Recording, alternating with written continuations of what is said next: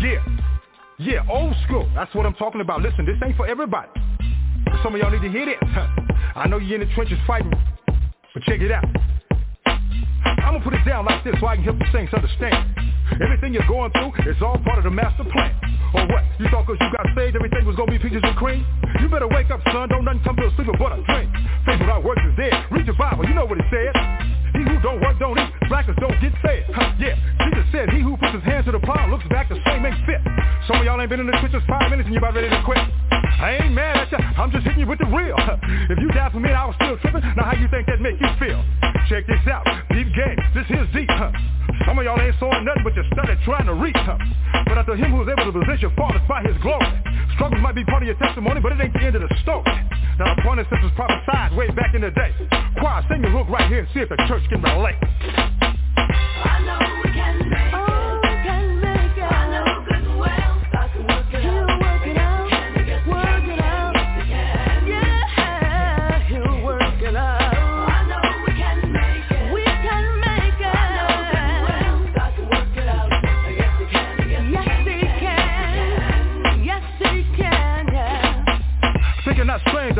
the wanted to try you. You say, why you? But your church say, what would Jesus do? Why you asking if he ain't trying to do what he's saying? Huh? He told you he was to have tribulations, but you thought he was playing. Huh? One minute you tell her how good God is and can't nobody beat the talk.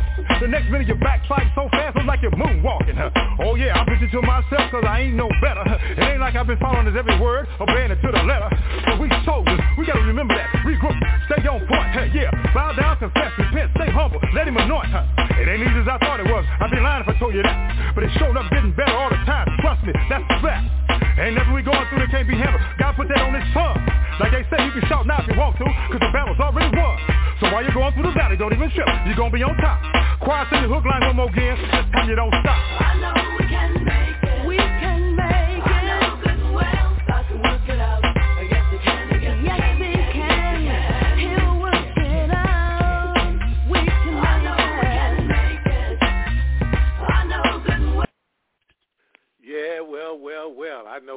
it too.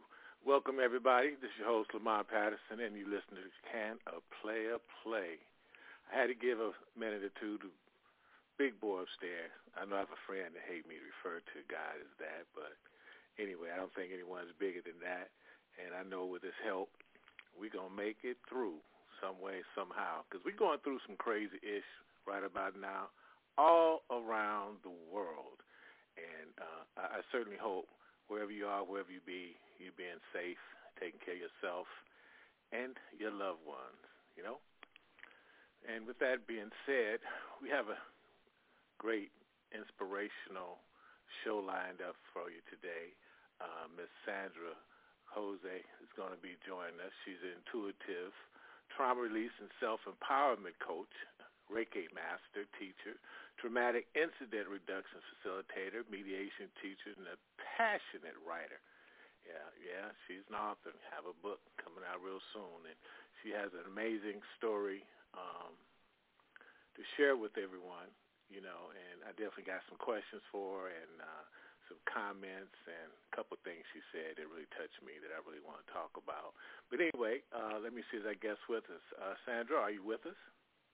Yes, I am. Thank you so much for having me. Oh, thank you so much for taking time out to join us. And Of course. Uh, I just I, I I hope I pronounced your last name correctly. You know, I'm really bad at that sometimes. no, you didn't. Very exotic the way you say it, though. it's cool. well, well, thank you for not slapping me down. I appreciate that. I, I try. I try. So how how are you doing? How are you, how are you? I'm good. I'm doing good. Thank you very much. How about yourself? Um, I'm trying to be safe, you know, and trying to be thoughtful, trying to be encouraging, trying to stay positive, and uh, it gets harder and harder every day. So you know, we just got to pray a little bit harder. Yes, tell me about it. It's not easy. Yes. So, so Sandra, you know, I know you're a writer uh, an instructor. So, um, I, I guess your story, your journey is, is very important. I mean, to share with the world, you know, because there's so much stuff going out there um, that people don't want to talk about, and uh, they should talk about. And I know because of uh, some of your past traumas, who have kind of brought you to where you are today. So I guess that's a good part uh, uh, to start um, with talking a little bit about uh, who you are and some of the uh, the trauma experiences that brought you to where you are. Okay. Do you want to start with the light stuff or the heavy stuff? Well, um, let's start with the heavy stuff, and then we could get to the light stuff earlier, so everybody Okay. could be on a good note and um, go read your book and all that good stuff. Sounds good. Okay, so my name is Sandra. Um, I was born and raised in Germany and came to Canada when I was 30. The love from my husband brought me here.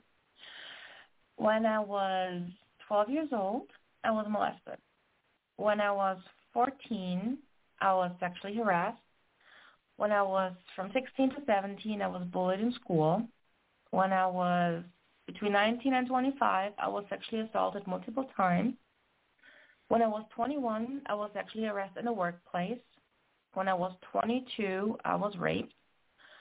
And when I was 24, I was dismissed by my psychologist was the word that he believed I already worked through it all and what he was supposed to do. That's the first part of my story. And I guess you know what what what really jumped out at at, at, at me, Sandra, is um, one of the statements you made. Uh, trauma is not a life sentence, and you know Yes. I've done several sh- I've done several shows in the past where you know I mentioned that the children that were molested and raped at an early age, they're given a life sentence, and the perpetrators are given a jail sentence. Now, what what I'm hearing you say is um, the opposite to that, which I really want you know to hear you talk about a little bit more, because I don't have many guests or people that even talk about the uh, the solution of the other side of that.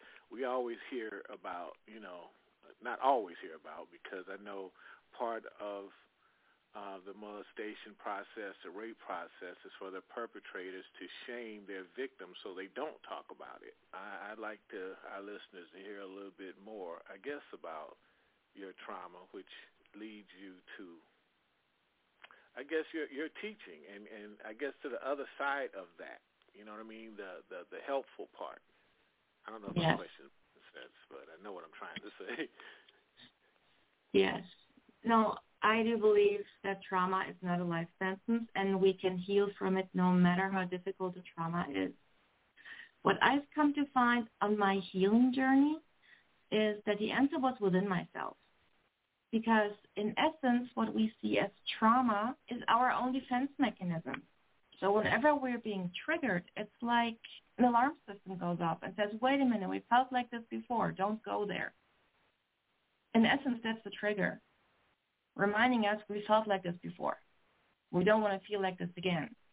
And so we get anxiety, we get panic attacks, we lash out just because we don't want to feel like we felt at this very first time this happened.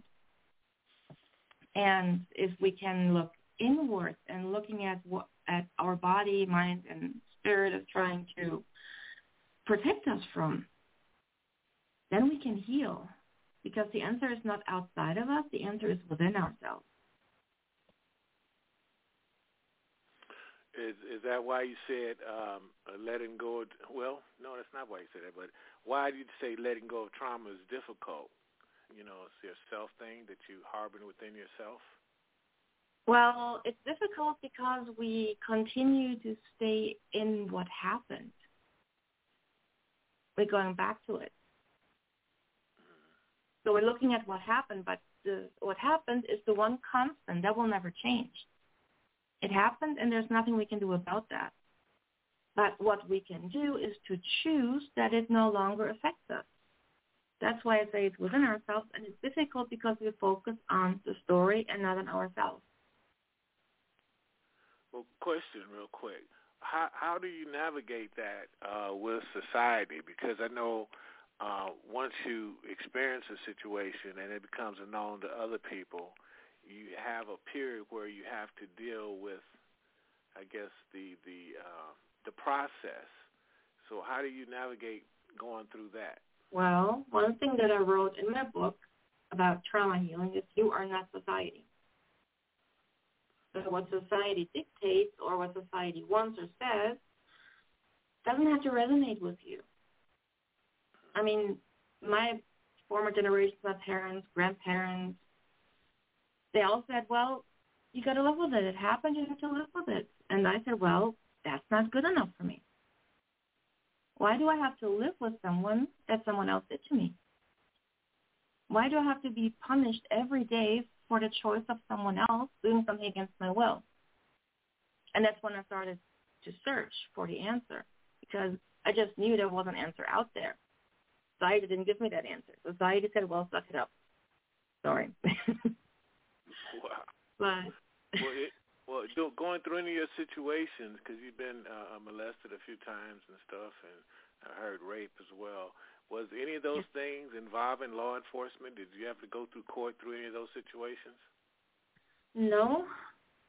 The first time when I was molested, my luckily my parents believed me, so I was one of the luckier ones, and it took me out of that situation. But I never proceeded with police or going to court. I asked my mother a few years after why she never, and she said, well, I didn't want you to have to be in court and talk about everything again. And I just thought, well, I was 12 and I thought that it was my body, so I should have had some say in it. But anyways, by the time I was old enough that I could have gone to the police myself, understanding what happened, that man had already died. There wasn't really much point to it.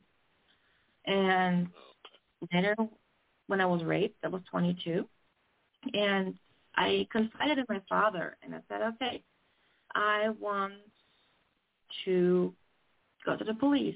He was a soldier in the military. Um, and my father said, well, it's going to be you against the whole U.S. Army. Who do you think is going to win?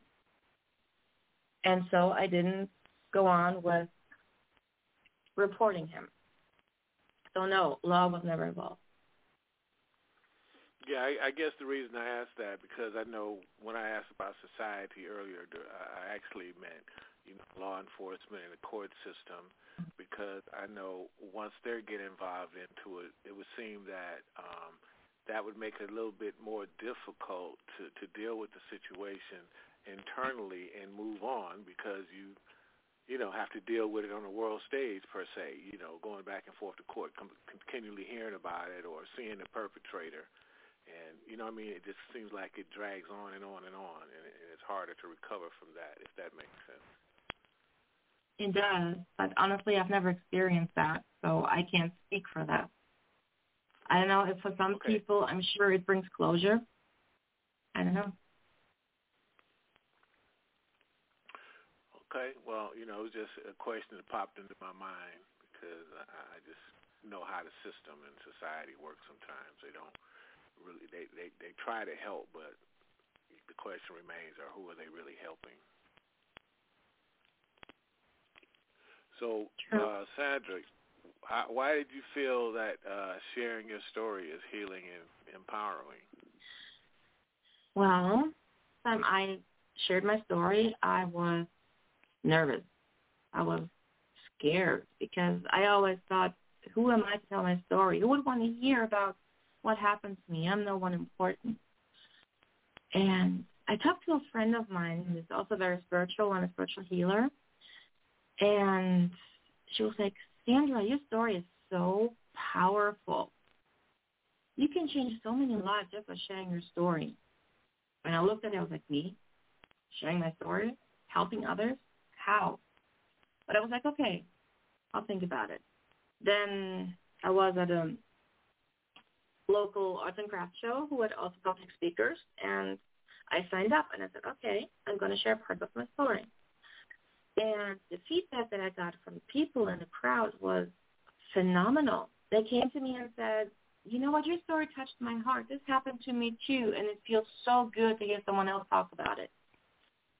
So it is not only healing and empowering, it's empowering others. And just to know that my story can give others hope that they too can heal and that they're not alone, that gives me more empowerment to share my story. And it's healing as well because it shows me that my story matters. And I think that's the key, that our stories matter, that it was not for nothing. So what would you tell somebody that, that's gone through certain things and just scared to talk about it? I would ask, what are you afraid of? Because depending on what they're afraid of is how I would help them through it. If they're afraid to speak up and someone would hear this for the first time and judge them, let's say, for example, well, it was your own fault or he could have dressed differently or whatever else comes to mind, then I would walk them through it and help them understand that whatever they did, whatever happened, it was not their fault. And that others feel the exact same way. And that by speaking up, they can actually help others too to speak up. Because the only when we talk about it can we bring change. So if we hide out of fear of being judged, nothing's ever going to change. Well, that make that that makes sense. Let me ask you this: Isn't that one of the um, perpetrators' tools that they use uh, when they when they do what their act is to make sure that the person don't tell? Yes. But if we have someone we can talk to and they assure us that this is just a scare tactic and they can't do anything, then we give them the power back so they can talk about it. Question only because, you know, in the last year, uh, I've been told by several uh, associates of mine that they've had, you know, a similar experience. They were molested at a young age and and don't seem like people know about it or the people that did know about it, you know, wasn't very supportive and didn't really do anything about it. And I, I tend to wonder where are they at now totally mentally as a result of that. So uh, that kind of brings me back to you again and, and your healing and stuff and how you overcame the trauma. So full circle. Okay. Well, in terms of support, I didn't have much. But today that I've been through the whole healing process, I understand why. Because however people react, most of it stems from their own trauma that they don't acknowledge. And so they can only give us the support they're able to give from their mindset. My mother did, did the best she could by taking me out of the situation and then not, never talking about it anymore in hopes that I would forget. That was all she could do from her point of view. Now, on someone else may be too afraid to speak up because they never spoke up about their own trauma.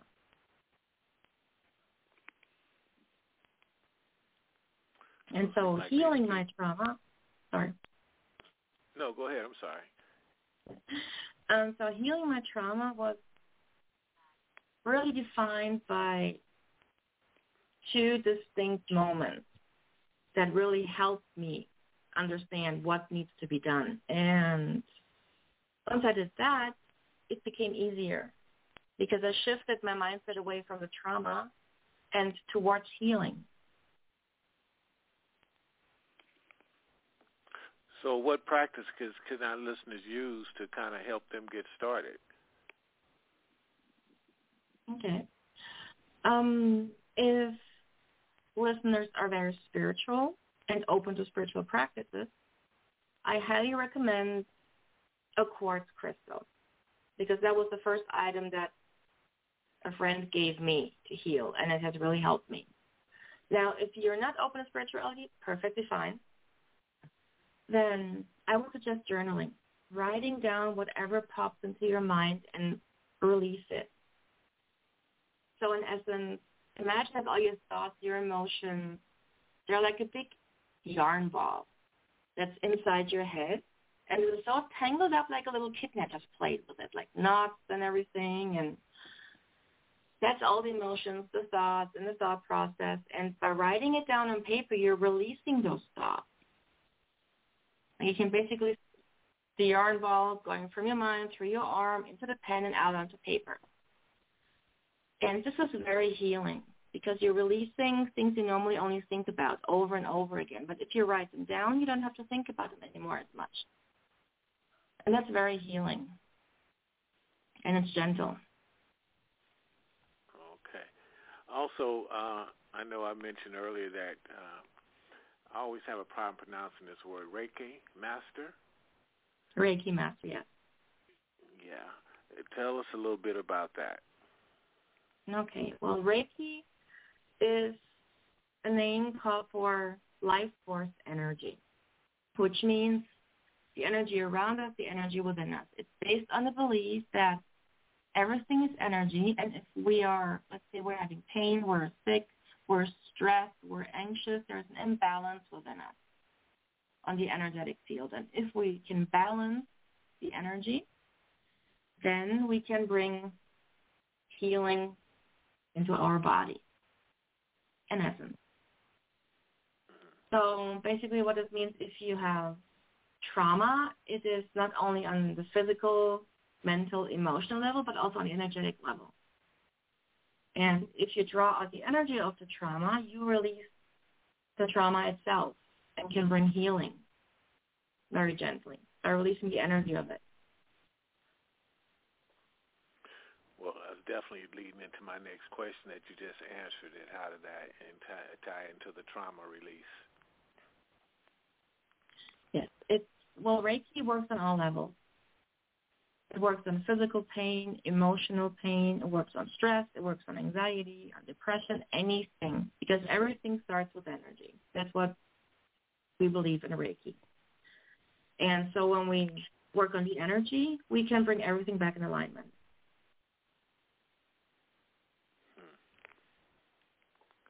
And uh, I guess you do. Is that something that you do in like in a clinical environment, or do you go out of people's homes, or do they come into your office? How is that administered? Well, Reiki is actually very popular in hospitals, especially with cancer patients, for example, because it really helps with the side effect of the chemotherapy and the pain. So you can find Reiki practitioner in hospitals. You find them in health and wellness centers or sometimes Reiki practitioners travel to you or you go to their home. I have a Reiki practice in my own home. Of course, now a lockdown, it's not possible. Yeah, even distance Reiki is possible. So if you can't go to your Reiki practitioner and your Reiki practitioner can't come to you, it can be administered over distance. Really? Yeah. That's interesting.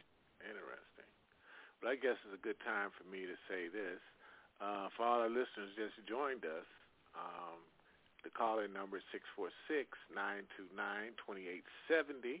Press number one on your phone if you want to join the conversation or if you have a question. Uh, come on with it. We'll definitely let you in and let you ask your questions. Because I got some more for Sandra. Sure. what is an emotional hangover in your opinion? Because I think everybody in America is having some of them right now. So how do you describe it? The emotional hangover. When, as an example, when I work with my coaching clients and they have an aha moment, so they basically realize something, that shifts something within them, which means if they had a limiting belief around, let's say, not being good enough, and all of a sudden they realize where this is coming from. And this is releasing that limiting belief. So they no longer feel that they're not good enough. So they have this, they're euphoric, they're feeling so light and bliss and just happy, bubbling over with joy because they released this negative feeling. But this negative feeling has others attached to it from years and years of buildup. So a day or two after they had this huge aha moment, this huge revelation, they feel totally down, depressed, like doomsday mood. Because all those emotions that were attached to that limiting belief are coming out of the body to be released. And that's the emotional hangover. it's just a good one. Still, you feel really down, but only for a little while. The emotions come up and leave. So, and when someone has an emotional hangover, it's very important to just allow the emotions to be what they are and just let them come up and go. They go by themselves. They're just coming out, and it's like you're cleaning house. In essence, that's an emotional hangover. Well, how often do people normally have these? Whenever they're clearing, I always know that when I have a little piece of the puzzle and I'm feeling totally happy and excited, I already know, okay, the next couple of days I'm going to feel like crap.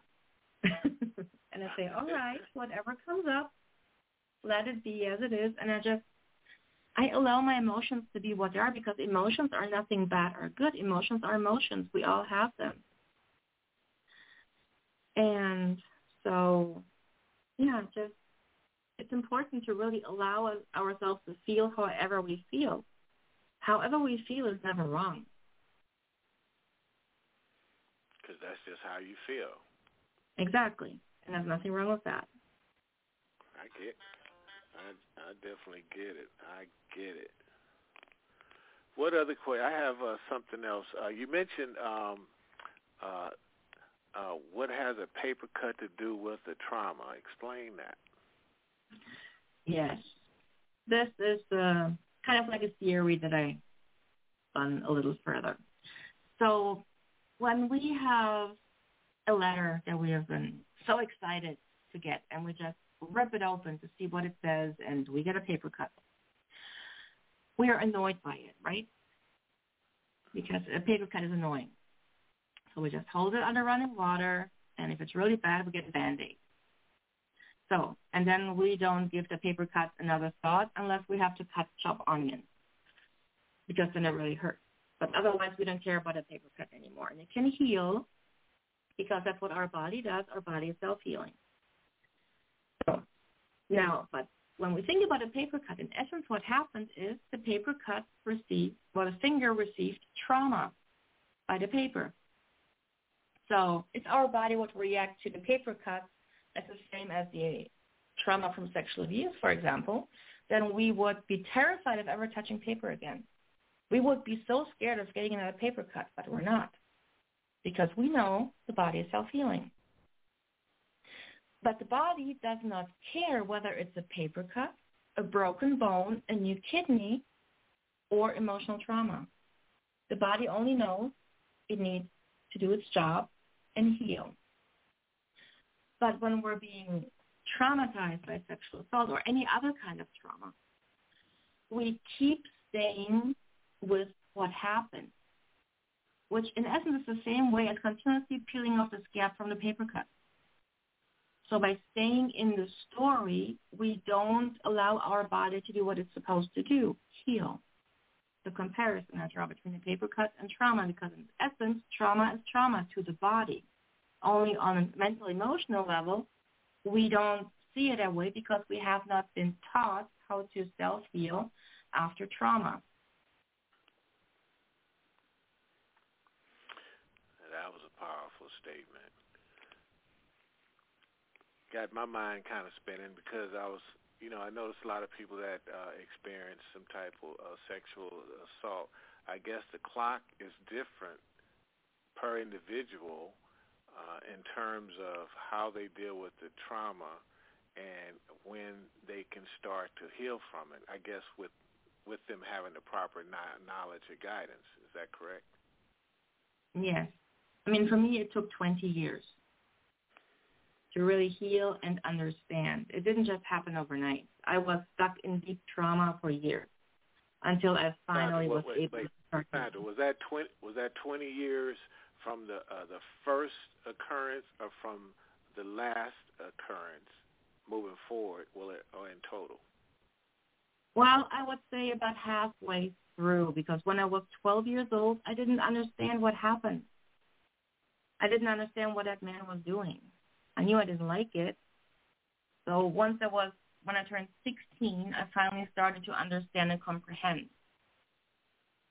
And then on top of that, all the other things I was building up, I guess I would say about for a good 12 years after I was raped. give or take. So um, from the last occurrence, uh, I guess it took you. I guess I'm trying to figure out. For the last occurrence, it took you 20 years after that. Yeah, not quite 20 years. I would say 15. Yes, but still a very long time. Yeah, well, yeah, I understand that, but you know, I was just trying to get the idea as to when yeah. and how long uh, the healing process uh, took you, because I know it's different, mm-hmm. um, different for each person. Uh, having, like I said, having the proper guidance and the proper tools to kind of help them on along the way, and experiences not like yours, because it seemed like your experiences um, took you to a place where you could help other people, uh, given giving them the knowledge and how to do you know, they just need the tools, and most people don't have the tools and don't know how and who how to reach out for the people they do. Yes, and I so hope that I can change that in the world because trauma is not as, a lifetime. Yeah, as do I.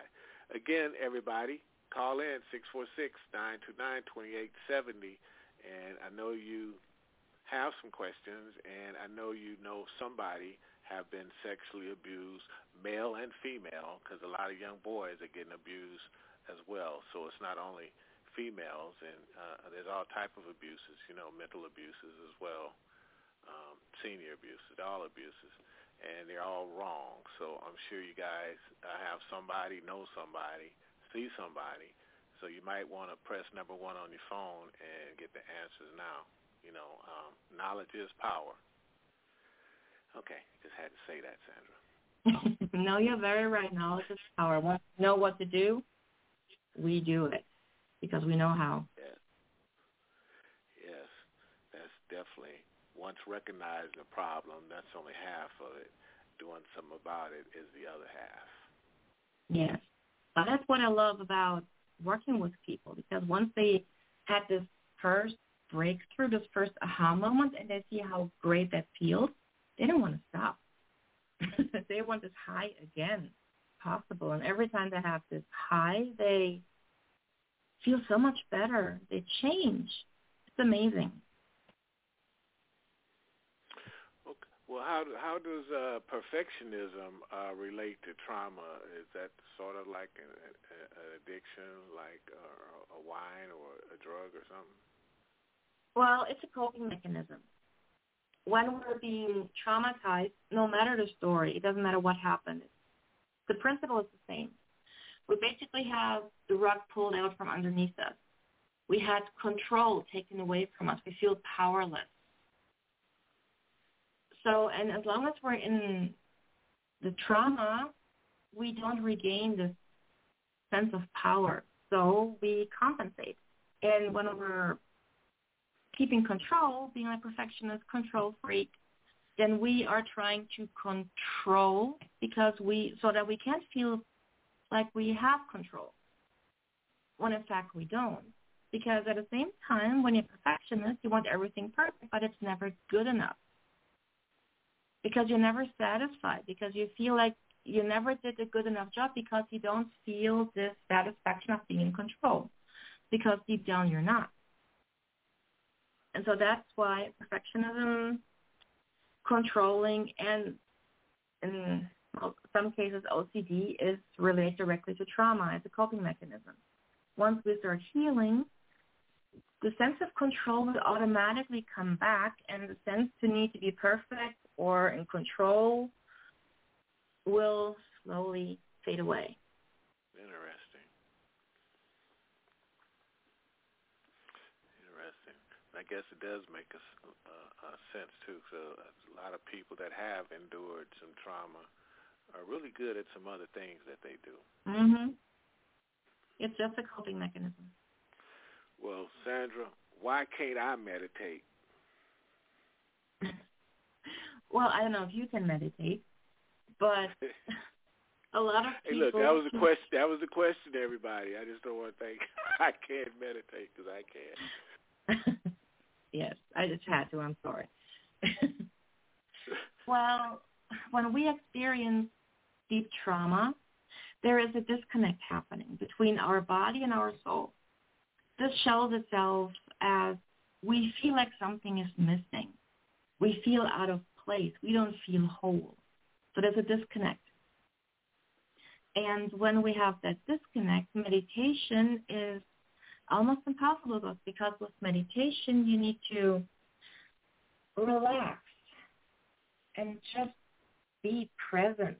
But when you're just relaxing and be present, you cannot suppress those negative emotions.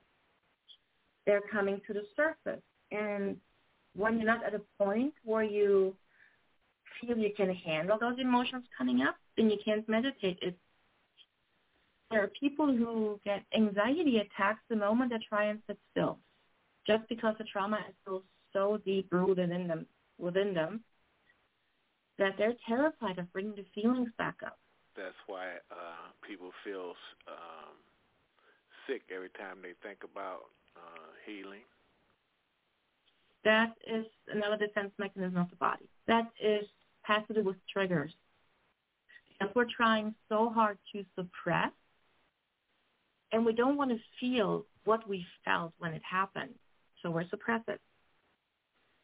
And so whenever we only think about trauma, it's a response from the body to say, nope, we're not going to go there. And that's the nausea. I have this a lot with my clients. It's very common. So uh, your your book, it's it's not complete yet. It'll be out shortly. But are some of these? Well, I'll let you talk about it. Talk about your book, Sandra. Well, actually, I should get a publishing date hopefully next week because I signed up on the last edit. The cover is beautiful, so if all goes well, it should be published next month. And the title it, is Journey Journey to Yourself. Yes, Journey to Yourself is the title of my trilogy, and book one how to Heal from Trauma is the one that is now going to be published. And in this book, I talk about my story, of course, but I also talk about my aha moments, how I overcame it, what changed, and what has to happen for us to heal our trauma. So I really give sizes and journaling prompts and even go so far as into meditation, spirituality, because it's a part of who we are. Of course, I try and explain it in a general way so that people can get a little more acquainted with it. So it's really a book that helps people to really hands-on start their journey, journey towards trauma healing. Okay. I don't know why people aren't asking questions because I know they want to ask a whole bunch of them because I still do. so I in know. your book, it's a very difficult subject. I, I know, and it's and it's amazing, and and and it, and it dates back, I guess, decades because people are dealing with this as we speak, and yeah. um, they they're for well, we know the reasons they don't want to talk about it because they don't want to be judged or or, or shunned or even bring it back to the surface. But uh, it, it appears like you still have to deal with it just to get past. Yes, but the thing is, once you understand the key of releasing it, it actually becomes easy because trauma is so terrifying because we don't want to go back to how we felt. But the thing is, once we release that, it's never coming back. It's just a story. Oftentimes when I talk about my story at events or wherever, it feels like I'm talking about someone else's because I have no emotional connection to it anymore. There's nothing suppressed. Nothing is coming up. I can feel whatever I want to feel without fear of anything coming back up. And this is so beautiful. I'm grateful every day that I'm free to feel whatever I want without being afraid. Sandra, during your during your journey of healing and and and, and recovering from your situations, did you have any uh, intimacy issues uh, uh, with your husband moving forward? Uh, yeah, there were times when I felt almost disgusted when he was trying to touch me and I pushed him away said I can't right now. Now, I'm glad I have a very understanding husband, so that was never an issue. But I felt bad because I didn't want it. And it really took healing and releasing the rape and possible. Right now, I don't have any issues anymore. On the contrary, now I'm more interested in my husband. so it's quite the opposite. Well, you know, I guess I guess I brought that up is because you know I, I've heard and been told by other females that's been assaulted that they had, you know, issues yeah. uh, dealing with a relationship after that because they didn't want um, they they didn't want to be touched. Mhm. Well, the reason is because the body also remembers. There's trauma also in the body, so we remember the touch, and that's trauma too on the physical level. Most of the time we're being told it's in the mind, it's all the memories, but it's not. It's in the physical, it's on the emotional level, the mental level, it's everywhere. So the body remembers the touch, and this is like the body is triggering. So if when my husband touched me in a certain way, I was being triggered. I was like, no, don't. I can't have that. You know, because the body remembers my body was triggered.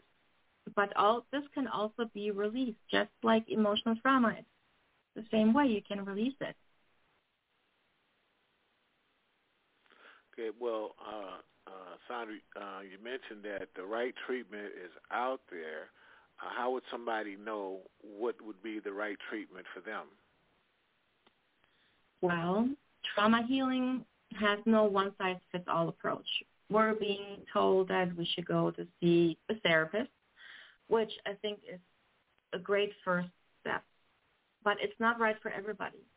If the trauma is so deep, like let's say on a physical level and it's mental and emotional all at once and they can't really release because sometimes it's too deep, they have to look for a different approach. Now what is very popular is EMDR, eye movement desensitization treatment, which is trigger release. And it's, from what I heard, very good. I've never had that. But sometimes it's also not good for people then because for some people, the trauma still remains because the trigger hasn't fully been released. So there's so many other modalities, like what I do, for example, is traumatic incident reduction, which is very similar to EMDR in the sense of trigger release. But in TIR, we are being trained to really continue the session until we see the change in our client that the trigger has in fact been released. Or you could try more spiritual practices like EFT, tapping. You can try Reiki. Yoga is wonderful to release trauma if it's done correctly. There's so many so many treatment options out there. So what I would suggest if someone is doesn't get really great results with therapy, think outside the box. Just look trauma healing and see what else is there. If you resonate with it, try it out. If it doesn't work, try something else. But never never give in. The answer is out there. I think if I had to had dealt with any type of trauma in my life, I think I would want a therapist such as yourself. Um, to somebody have walked the walk, you know, you really know what it is. You know, yeah. so you, I would be more um, passionate about listening to you instruct me as what to do, as opposed to a therapist that just can give me what they read out of a book. Not right. to say that Which they're not good. Not not to say that they're not good understanding what they read out of a book, but they haven't walked the walk or talked the talk. You know what I mean? Well, and the thing was, what's different between me and a therapist? I'm a coach. I was contemplating going into psychology, but I was like, no, I don't want to go by the book. I want to design my sessions the way it's the most helpful for my clients, which was the main reason why I chose to be a coach. And also, I don't really like this distance between therapists and clients. I mean, I don't tell them my life story, no, but I allow them to get a little closer to me so that they feel comfortable. You know, I always say I'm an open book. Ask me what you want to know. So because I feel that this level of trust and well, I wouldn't call it intimacy, but knowing the other person is so vital, especially when you talk about trauma, something so personal. You have to trust that person in order to be able to open up and feel good about it. And that's why I think for most people who don't feel they get the satisfaction or the help out of therapy, it's the distance. How about, uh, um, how about is it, is it a trust factor there as well? Yes. For me, I have to make sure that my clients really trust me because if they don't trust me, they don't feel comfortable opening up to me. And I want them to open up because my highest goal is to help them finally release their trauma so they can feel amazing. So for me, trust is very important. Well, I would think so because if people don't feel like they, if people don't feel like you really know what you're talking about, then they're not going to really trust you either. Yeah, that too. And I can imagine, like I said, based on your past experiences, I mean, they could understand, uh, and and that's everything. That's everything because it doesn't take me very long to see through people you know, but I could tell mm-hmm. somebody that really know what they're talking about based on life's experiences opposed to, you know, just watching it or reading it somewhere. Yes. And plus, since I have been through all the trauma and I've healed from it all, and I know that I have healed, I don't get triggered by the stories that I hear because I know how good it feels to let them go. So I focus on their transformation. I don't focus on their story.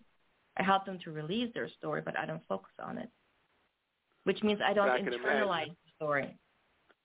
Right, but I can imagine that's what makes you so good at what you do is because you really know it. You know what I mean? Yeah. You really know it, and and your clients can feel that. They could feel it. They could sense it, and and and they know it. You know what I mean? and and, yeah. and that's powerful. You know, that's powerful because you really know what you're talking about based on experiences, not based on what somebody else told you. And I think that makes all the difference in the world. it just does. It makes all. Yeah. Cause look, I'm real quick. I'm real quick to say, you know what? That fool over there don't know what the heck they talking about. And I end yeah, up I with was a little, never one. yeah, you end up with a little smirk on your face. You know what I mean? mhm. Yep, pretty much. No, I was never one to really listen to what other people had to say. I was always doing my own thing. yeah, so drove my parents. Uh, definitely, uh, you're absolutely doing some fantastic, great work, and I know, you know, a lot of people. This this show is going out on pretty much all the different platforms. So I know the people that didn't hear it all today are going to be able to hear it, and and they're going to resonate on a lot of things that you said. You know, because there's a lot of helpful stuff, a lot of wisdom there, you know, and people aren't are afraid to talk and really don't know who to talk to or how to talk to them, and they walking around with this baggage right today and don't even know how to get mm-hmm. how to get it off their shoulders. Yeah, and I really hope that I can help some of the listeners. That's what I'm saying, that I really can start to think and look at trauma from a different angle you know, and then maybe start shifting and releasing.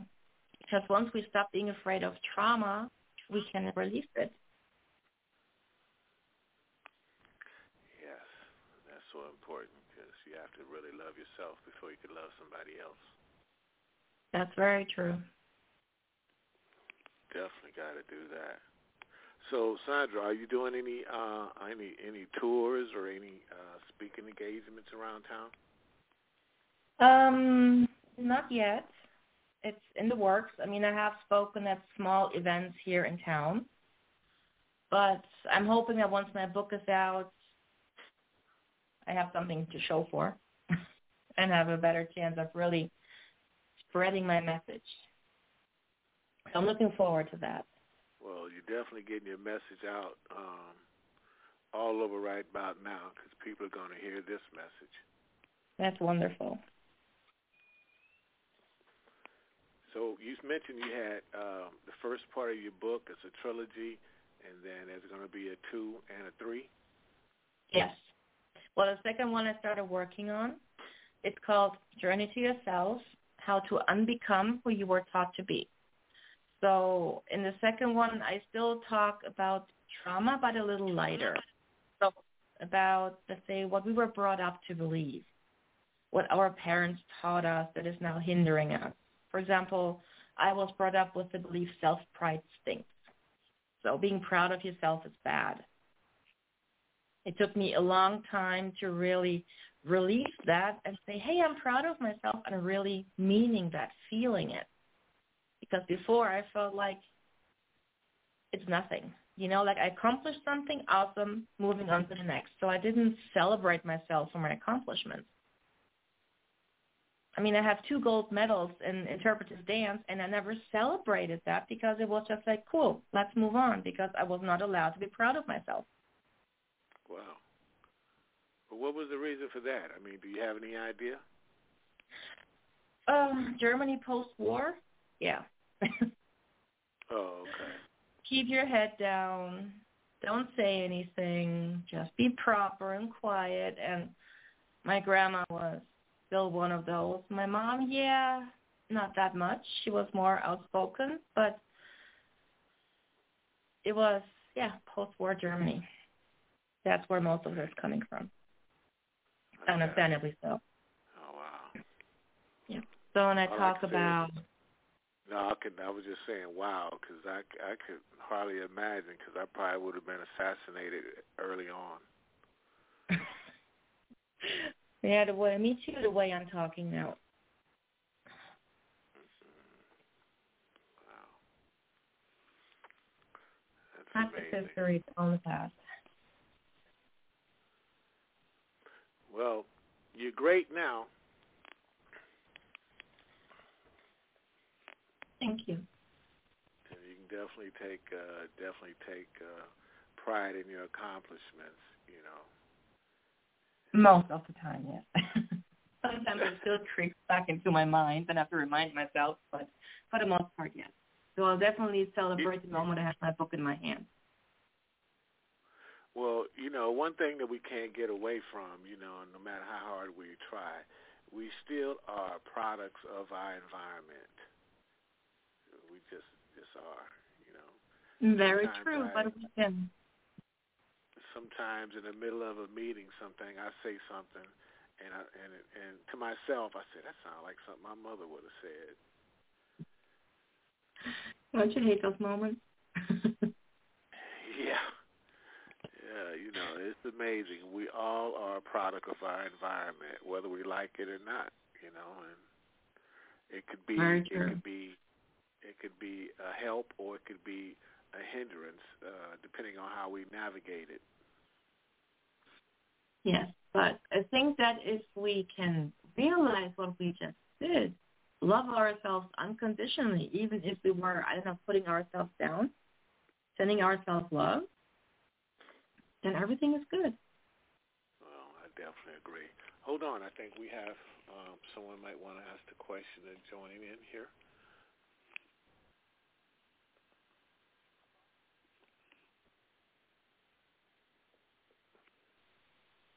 Three one seven, you're on. Hello, this is Lisa. I'm calling to uh, commend Karen for sharing her story. I know that uh, can be challenging uh, to do, uh, but I totally agree with the journaling. I, I definitely think that's a great tool uh, for everyone, uh, but especially if you have trauma, have had trauma in your life. And congratulations on the book. That's uh, awesome. Thank you so much. And I'm glad you agree with the journaling. I think it's a wonderful method to release. Yes, yes. It, it lets you see the cycle of how things continually come back around. You do the same things over and over. So it helps you recognize that you are in a cycle.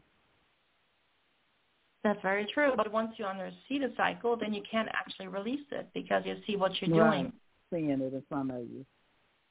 So exactly. good, yes, good luck. I wanted to say good luck to you on your book. I know it will be great. And and speaking of positive, when it happens, when you get that book, it's going to be uh, amazing. So uh, thank you. So congratulations much. again. Thank you. That's so sweet. Thank you, Felisa. Thank you for calling in. Uh huh. Yep. Enjoying the show. Sandra, we're down to the last couple of minutes of the show, and I want you to give, give you this opportunity to tell everybody how they can contact you if they wish to. Sure. I would love to connect with people. You can find me at my website. It's riseaboveyourstory.com. You can find me under the same name on Facebook. And you can find me on Instagram under Sandra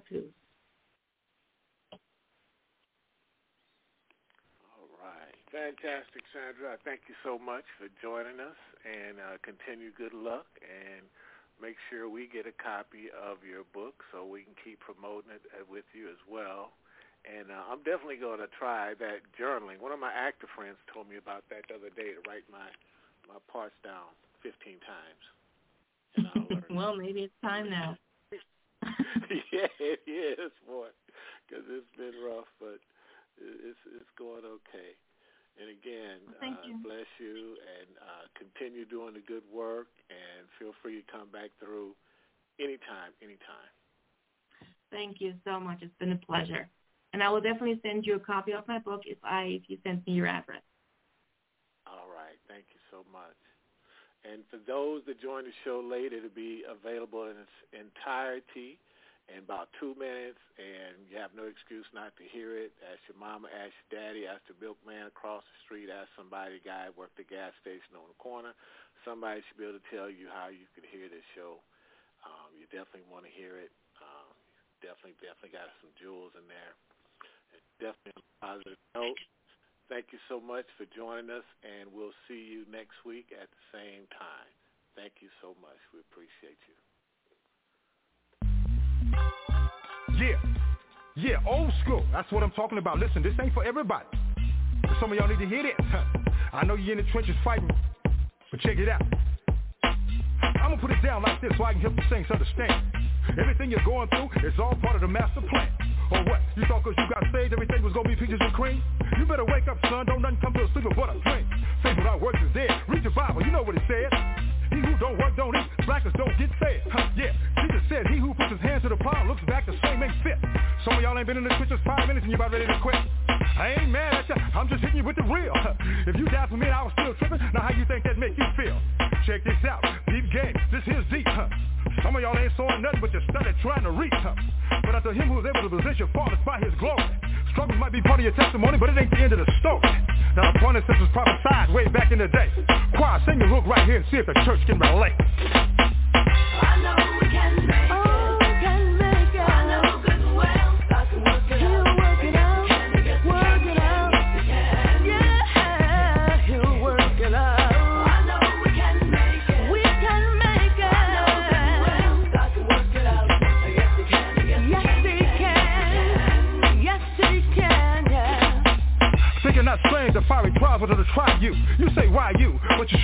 what Jesus do? Why you asking if he ain't trying to do what he's saying? Huh? He told you he was going to have tribulations, but you thought he was playing. Huh? One minute you tell him how good God is and can't nobody beat the talk. The next minute you're backfighting so fast, it's like you're moonwalking. Huh? Oh yeah, I'm preaching to myself cause I ain't no better. It ain't like I've been following his every word, obeying it to the letter. But we soldiers, we gotta remember that. Regroup, stay on point. Hey, yeah, bow down, confess, repent, stay humble, let him anoint. Huh? It ain't easy as I thought it was. I'd be lying if I told you that. But it showed up getting better all the time. Trust me, that's the fact. You can want to, cause the battle's already won. So while you're going through the valley, don't even trip. You're gonna be on top. Choir, sing the hook line one more again. This time you don't stop. I know